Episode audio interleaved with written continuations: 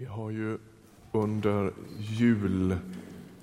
julsöndagarna här stannat vid Jesu födelse och dramatiken runt det.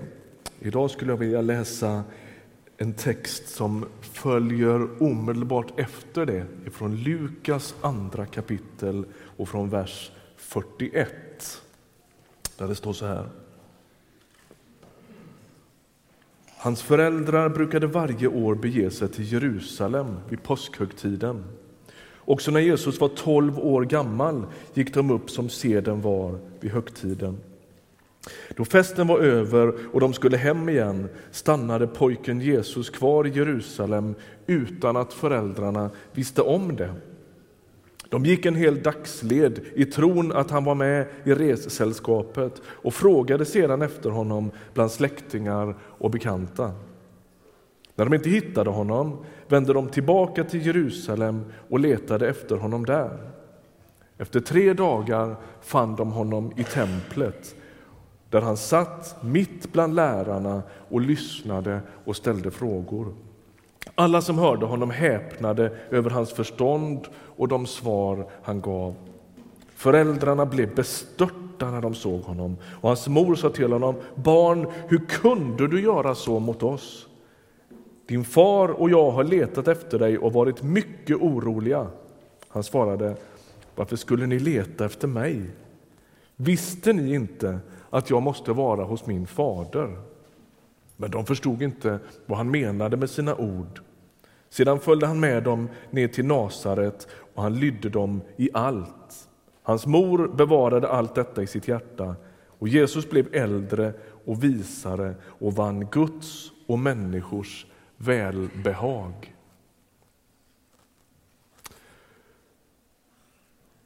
Jag vet inte hur många av er som har varit med om att tappa bort ett barn eller när du var barn att tappa bort en förälder. Har ni varit med om det någon gång?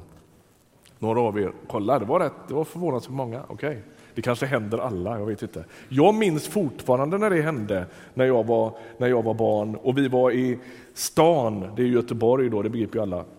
Och så var vi i stan och så och så var vi och handlade och så var vi i Nordstan, ni vet stora köpcentrat, och så gick vi ut mot Brunnsparken och plötsligt när jag ska fatta min pappas hand så är det inte hans hand utan det är någon annans.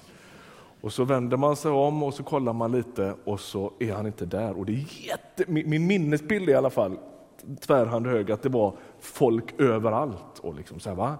och Det där var ju en sån Liksom, det, det, det, tog ju inte jättemånga minuter innan min pappa hittade mig. Men det var ju en omtumlande upplevelse som jag kommer ihåg fortfarande. Fast jag snart är 30 år. Det är ingen som trodde på det. Eh, är det det som är poängen i den här berättelsen, att också Jesus kommer bort som barn?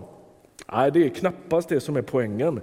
Eh, innan vi borrar i texten kan vi konstatera det här. Det här är den enda text som finns mellan Jesu bebisår och hans offentliga tjänst ungefär vid 30 års ålder. Det finns bara egentligen ett enda nedslag som säger oss någonting om Jesu barndom när han inte är bebis. Varför är det just den här berättelsen som står med? Det skulle kunna finnas andra. Varför står det ingenting om när Jesus blir upplärd av sin pappa Josef i snickarverkstaden? Eller hur han leker med sina kompisar i Nasaret. Vet du vilken text jag skulle vilja fanns med? Det är texten om hur man kan vara pubertal tonåring och syndfri på samma gång. Den skulle man ju vilja läsa, eller hur? Ni fattar ju alla vad jag tänker. Så Lukas fogar in det här därför att det är helt avgörande för fortsättningen. Den här texten antyder något som Lukas, författaren, vill att vi ska se. Den ger oss en pusselbit som vi behöver för att förstå vem Jesus är. Om man skulle snabbspola 300 år framåt i tiden i kyrkohistorien så blir det väldigt viktigt för den kristna kyrkan, av olika skäl som vi inte går in på nu, på grund av villoläror och så, så blir det viktigt att teologiskt definiera vem Jesus egentligen är.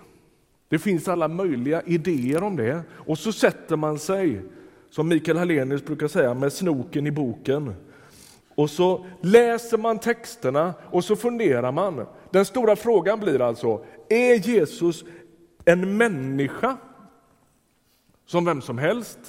Vis och speciell i och för sig, men ändå. Och vad gör det i så fall med de texterna där han gör så höga anspråk på att vara också Gud? Okej, okay, om vi väljer det andra spåret då, om han är Gud.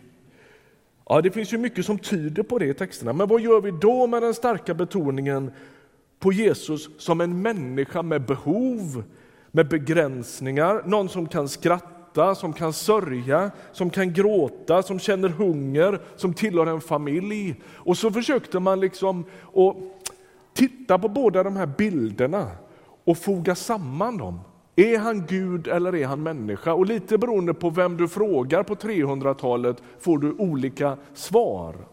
Och det spårar ur delvis teologiskt och så måste den kristna kyrkan bestämma sig för hur är det då? Och det man landar i med Bibelns texter framför sig, det är att Jesus är både och. Han är fullt ut människa som delar våra villkor. Han vet vad det är att känna ångest. Han sörjer trasiga relationer. Han saknar människor som har dött. Han frestas på alla möjliga olika sätt till att bli en bitter människa, till att bli självcentrerad, till att eh, ge upp det som han tror är hans livsväg och så vidare. och så vidare. Men det är också så att han lika fullt är Gud på besök. Han stillar stormar, han upphäver naturkrafter, han botar sjuka, han skapar ur ingenting, han påstår att han har all makt. Och Båda de här sakerna är liksom sanna om honom och när människor möter honom så är det som att känna en fläkt från en annan värld. Och förmodligen är det därför, delvis, som Lukas har med den här texten. Vi anar någonting i den här texten om vem Jesus är. Det är både killen som växer upp i en familj med syskon och kompisar, men det är också sonen i treenigheten med en innerlig kontakt med Fader Gud själv. Det är både och. Tillbaks till texten då. Jag vet inte om det är någon mer än jag som reagerar på att det tar Josef och Maria en hel dag att komma på att Jesus inte är med. Ja. Är inte det konstigt? Ja, alltså så här är det tydligen, har jag läst på, att när man företar sådana här resor till Jerusalem, vilket egentligen enligt reglerna, religiösa reglerna skulle ske tre gånger om året vid stora högtider, men så småningom blev oftast en gång om året, då, då skedde det i en karavan. Man liksom synkar ihop den här resan. Det är flera släkter och det är flera byar som reser tillsammans, delvis av säkerhetsskäl. Och ofta är det tydligen så här då, i den här karavanen, att männen reser för sig eller går för sig i den här karavanen och kvinnorna för sig. Och det kan vara skälet då till att ja, men jag trodde du hade koll på honom. Nej, men vadå, han brukar ju vara med dig. Så, Och så är det därför båda föräldrarna missar det här.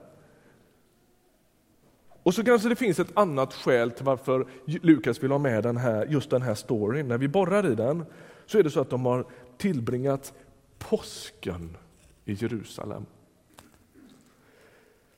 Möjligen är det så att Jesus har behov av att höra de skriftlärda och lärarna, ledarna i Jerusalem tala om påskens betydelse utan att mamma och pappa är med. Därför att för honom öppnade sig ju en Tänk tanken, vi vet ju inte vad han vet och förstår. Vi, vi, vi anar ju bara det när han är 12 år gammal. Men han är i Jerusalem på påsk och han samtalar med de judiska ledarna, kanske just om påsken om vad ett offerlamm är.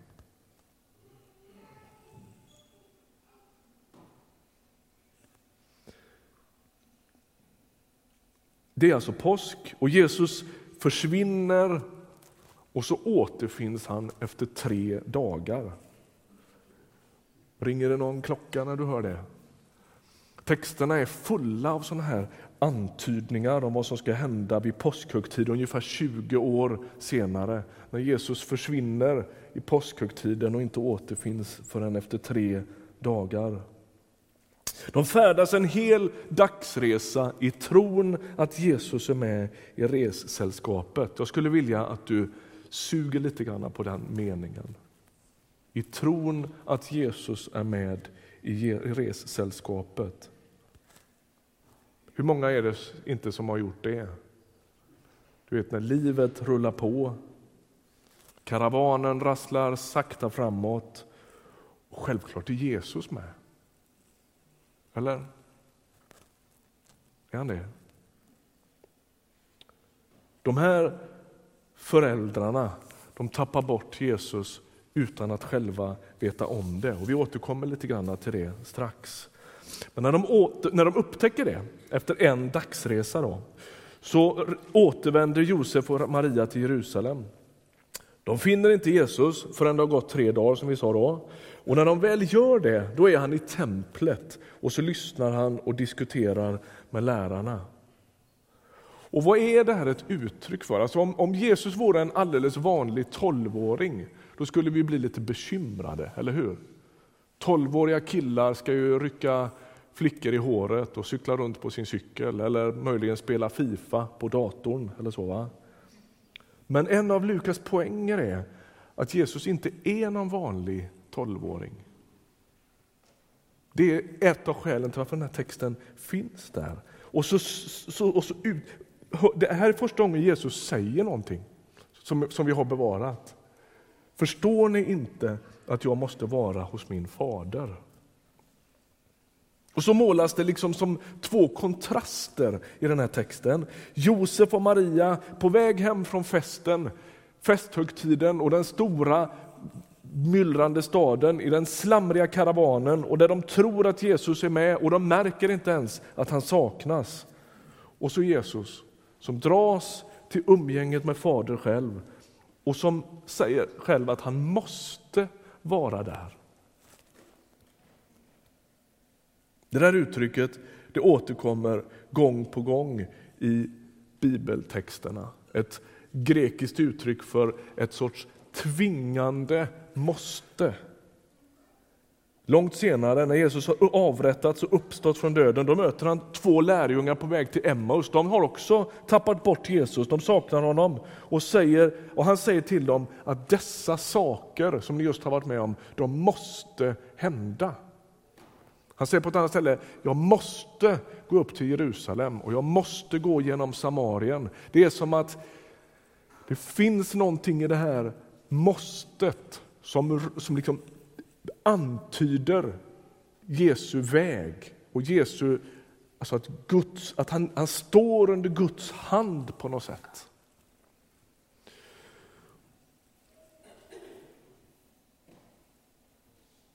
Lukas ramar liksom in den här huvudberättelsen om Jesu vuxna liv genom två ganska liknande stories.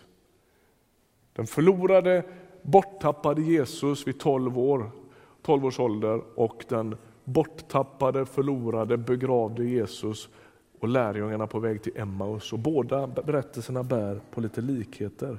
När Josef och Maria upptäcker att Jesus saknas, då, då finns det liksom en upptäckt i det där. Det är någonting som inte finns här. Ehm, jag tänker att det där med beroende, det kan ha två sidor. Det finns goda beroenden och det finns dåliga beroenden. Det sägs att så här års är det ju som allra mest folk på gym. För alla har avlett såna här nyårslöften och nu är det tryck liksom, i typ tre veckor. Sen återgår allt till det normala och så är det de med karaktär som är kvar. Jag sa att det sägs att det är så, jag, har inte, jag vet faktiskt inte, jag har inte kollat. Men jag, jag har under hösten prövat att sluta äta socker. Och det som händer när man gör det, det är att man blir sjuk. Det är sant. Man mår jättedåligt. Och första dagarna var förfärliga. Ont i huvudet, ont i hela kroppen, hela systemet i fullständigt olag. Fyra, fem dagar, sen rättade det till sig. Och det som händer då, det är att under de där dagarna är det där nästan som en avtändning. Alltså, jag har funnits i närhet till, till tunga missbrukare och det är förmodligen 700 resor värre. Men jag kunde känna igen det där du vet när beroendet går ur kroppen. Förfärlig upplevelse. Prova. Titta på några särskilt här. Uh, ibland blir man supersur, men grejen är den att först är det en påtaglig saknad, men ganska snabbt så klingar det där av och så lär man sig leva utan det. Och det där negativa beroendet, det bryts. Men vet du, det gäller också positiva beroenden. När du bryter dem uppfattar du en påtaglig saknad. Men på sikt så börjar det, den saknaden eventuellt att klinga av. Jag har ett sånt där gammalt citat som har levt i mig under många år. En predikant och pastor som heter David Wilkerson, som inte lever längre, han, han sa så här en gång. Många kristna ber inte, för de har lärt sig leva utan bön. Är du med på det? Kopplingen till sockerbehovet. Alltså, till en början så finns det en saknad där, men man lär sig på något sätt att leva på en lite svältnivå. De gick en hel dagsresa i tron att Jesus var med i resesällskapet. Det är många människor som gör som man har gjort i karavanen. Man tar Jesus för given. Klart han är med. Han är väl alltid med. Ja, på ett sätt är han det. Men det som händer är att han tar allt mindre plats. Han upptar allt färre av våra tankar. Han rådfrågas allt mer sällan. Hans hjälp efterfrågas inte. Bönen tystnar, sången tystnar, längtan kvävs eller vänds helt enkelt åt ett annat håll. Och så börjar man sakta men säkert förtvina i sitt inre liv. De reste en hel dag i tron att han var med i ressällskapet. Och svaret finns i texten. De har tappat bort Jesus och det är han själv som leder dem tillbaks. Ska man återfinna Jesus så handlar det inte primärt om metoder eller om system utan om bön, text, stillhet, avskildhet.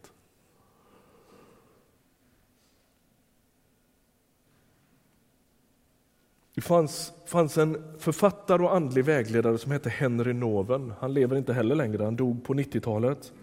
Han skriver mycket om att odla ett inre liv, ett andligt liv. Och så säger han att det är svårt att höra Gud tala när man lever med massor av yttre oväsen i ängsliga och överfyllda liv. Och han, var, han levde i en kommunitet med handikappade, förståndshandikappade och fysiskt handikappade pojkar. Och om han tyckte att han levde ett liv med massor av yttre oväsen och ängsligt överfyllt liv, så vet jag inte vad mitt liv är då. Det är hundra gånger värre. Han säger vi är oförmögna att höra Gud tala, för vi har tappat förmågan. Det är aldrig tyst, det är aldrig stilla. Och han säger att våra liv, vi tar det där citatet sen, vi sparar det lite. Våra liv har blivit absurda, säger han. Surdus, det betyder döv på latin. Och absur, ett absur, något absurt, det har med lyssnande att göra. Det är som att vi är döva. Om man slår upp ordet absurd på, på, på Google så, så får man upp out of tune. Alltså det är som att vi inte hör. Det är som att vi är inställda på fel frekvens. Våra liv är överfyllda, överstressade och de är ängsliga. Hur botar man det då? Hur botar man det? Jag var på för ett antal år sedan när jag bodde i Kumla så började jag få ont i mina leder. Eh, både i fötterna och i händerna. Jag, kunde, jag, jag spelade lite och, och, hade inte möjlighet att göra det för det gjorde så ont. Och jag började ta några broschyrer på apoteket om artros. Och så läste jag det och tyckte det stämde perfekt. Och, och sådär, va? Bokade tid på vårdcentralen och kom dit och pratade med en läkare. Och så vet ni hur det är, man sitter på en brits där och så säger de du kan ta av dig tröjan och så ska de lyssna lite och så tittar han på mig så här lite när jag tagit av mig tröjan. Så här, du, eh, när sprang du i spåret senast? ah, det är väl ett tag sedan. Så här, tittar lite på mig och sa du, du har ingen artros, du är fet och orörlig. Gå hem med dig, Det är klara besked. Det är klara besked. Och så tänker jag så här, mitt besked till dig idag, det är, det är egentligen så här, alltså man kan tycka att stå ännu en pastor som står ännu en söndag och säger något om att odla sitt böneliv. Ja, men det finns inget annat svar. Vill du återfinna honom så finns han där. Men beskedet är att du på ett eller annat sätt behöver skapa den avskildheten. Och du hör vad jag säger, jag sliter med detta varje dag. Det är inte enkelt. Jag, jag borde få det här att fungera därför att jag kan ju göra detta på min arbetstid. Och ändå sliter jag med det. Det trycker på och det far och flyger av tankar och ni vet, och måsten och, och grejer som ska göras och almanackan fylls och ni vet alltihopa det där va? Att avsätta tid för avskildhet, tystnad, stillhet, lyssnande. Det är till sist det enda recept som finns. Om man inte ska resa i den där karavanen och plötsligt upptäcka att man har tappat bort honom.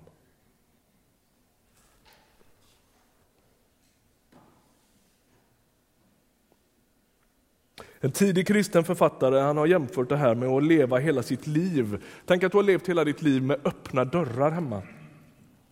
Man bestämmer sig för att stänga de där dörrarna plötsligt. Och alla de där besökarna som har brukat komma, de börjar nu dunka på dörrarna.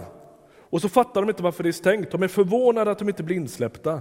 Och det är inte förrän de förstår att de inte är välkomna som det där dunkandet börjar avta och de börjar hålla sig undan. Och så säger den här vägledaren att kanske det är så med allt det där som trycker på alla våra tankar och allt som liksom gör att vi har så svårt att samla oss, att det är för att vi inte är vana vid någon stängd dörr. Och när du börjar stänga dörren så kommer larmet bara att öka. Och man tänker, jag är nog inte skapt för det där med bön och stillhet, jag är inte den typen. Håll ut i det.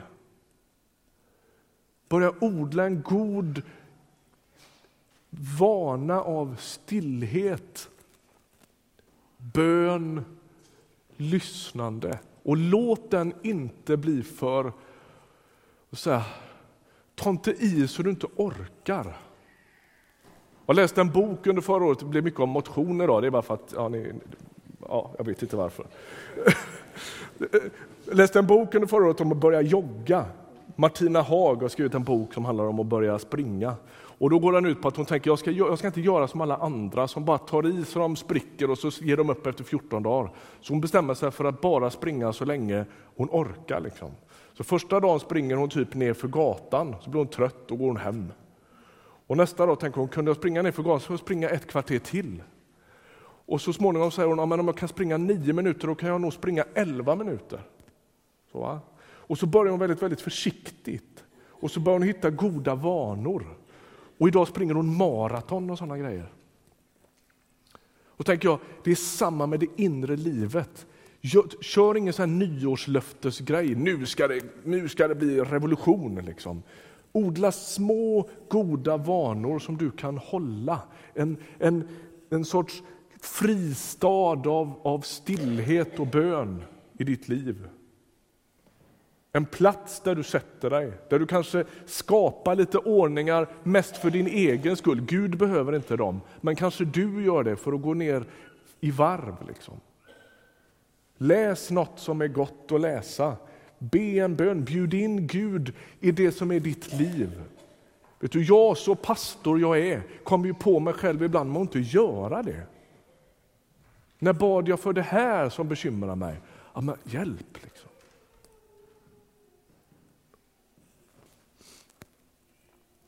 Och så säger då denne noven, nu kan vi ta det där citatet. Så är det för den, om ni kommer ihåg den där bilden av de slamrande dörrarna, som bestämmer sig för att gå in i avskildheten efter ett liv utan särskild andlig disciplin. I början dyker en mängd distraherande tankar upp, men när de får allt mindre uppmärksamhet, då ger de sig av, säger han. Det handlar alltså om övning, att sakta men säkert hitta rutiner för bön och avskildhet. Och jag tänker, nöj dig inte med Jerusalem och karavanen. Jag tänker att man kan finnas i en sån här miljö och samtidigt liksom, märka att man glider bort ifrån att odla ett inre liv. Nöj dig inte med karavanen, nöj dig inte med de yttre kännetecknen, nöj dig inte med att vara med där det händer, att dela häftiga upplevelser med andra. Poängen nu, den är inte att du ska bli nervös och tänka att Jesus inte är med. Det är inte så att han kommer och går som en jojo i livet. Oj, tänk om han plötsligt en dag bara är borta. Så funkar det inte. Du kan vara trygg med det. Men det jag far efter är en sorts andlig inventering, en sorts avstämning. Tar han allt mer plats i mitt liv eller tar han allt mindre plats i mitt liv?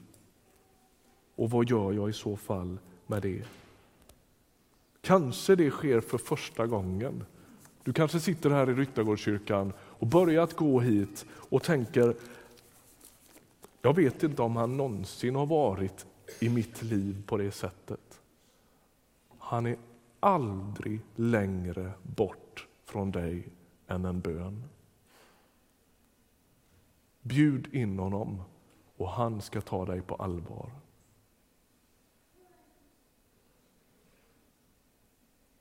Amen. Ska vi be.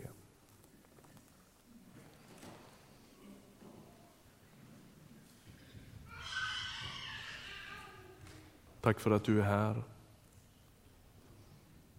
Tack för att du är både Gud och människa. Tack för att du är upphöjd över allt, fanns före allt. Du är början och slutet. Du omsluter allt, du bär allt, du uppehåller allt. Inget finns om inte du vill det, tillåter det. Tack att du är Gud själv. Tack att du är skaparen, du är livgivaren. Du är domaren, du är frälsaren, du är härskaren. Men Herre, tack för att du också har blivit människa. Tack att du har delat våra villkor. Tack att du vet vad det är att leva i en karavan. Du vet vad det är att leva i slammer, du vet vad det är att leva i stök och stress. Allt som trycker på. Herre, vi ber att få lära av dig och söka stillhet. Vårda vårt inre. Hjälp oss med det, led oss i det. Du ser våran längtan, du ser vad vi både vill och inte vill. Hjälp oss. Locka oss, led oss, forma oss. Och Herre, jag skulle vilja be, ta allt större rum och plats i våra liv. Amen.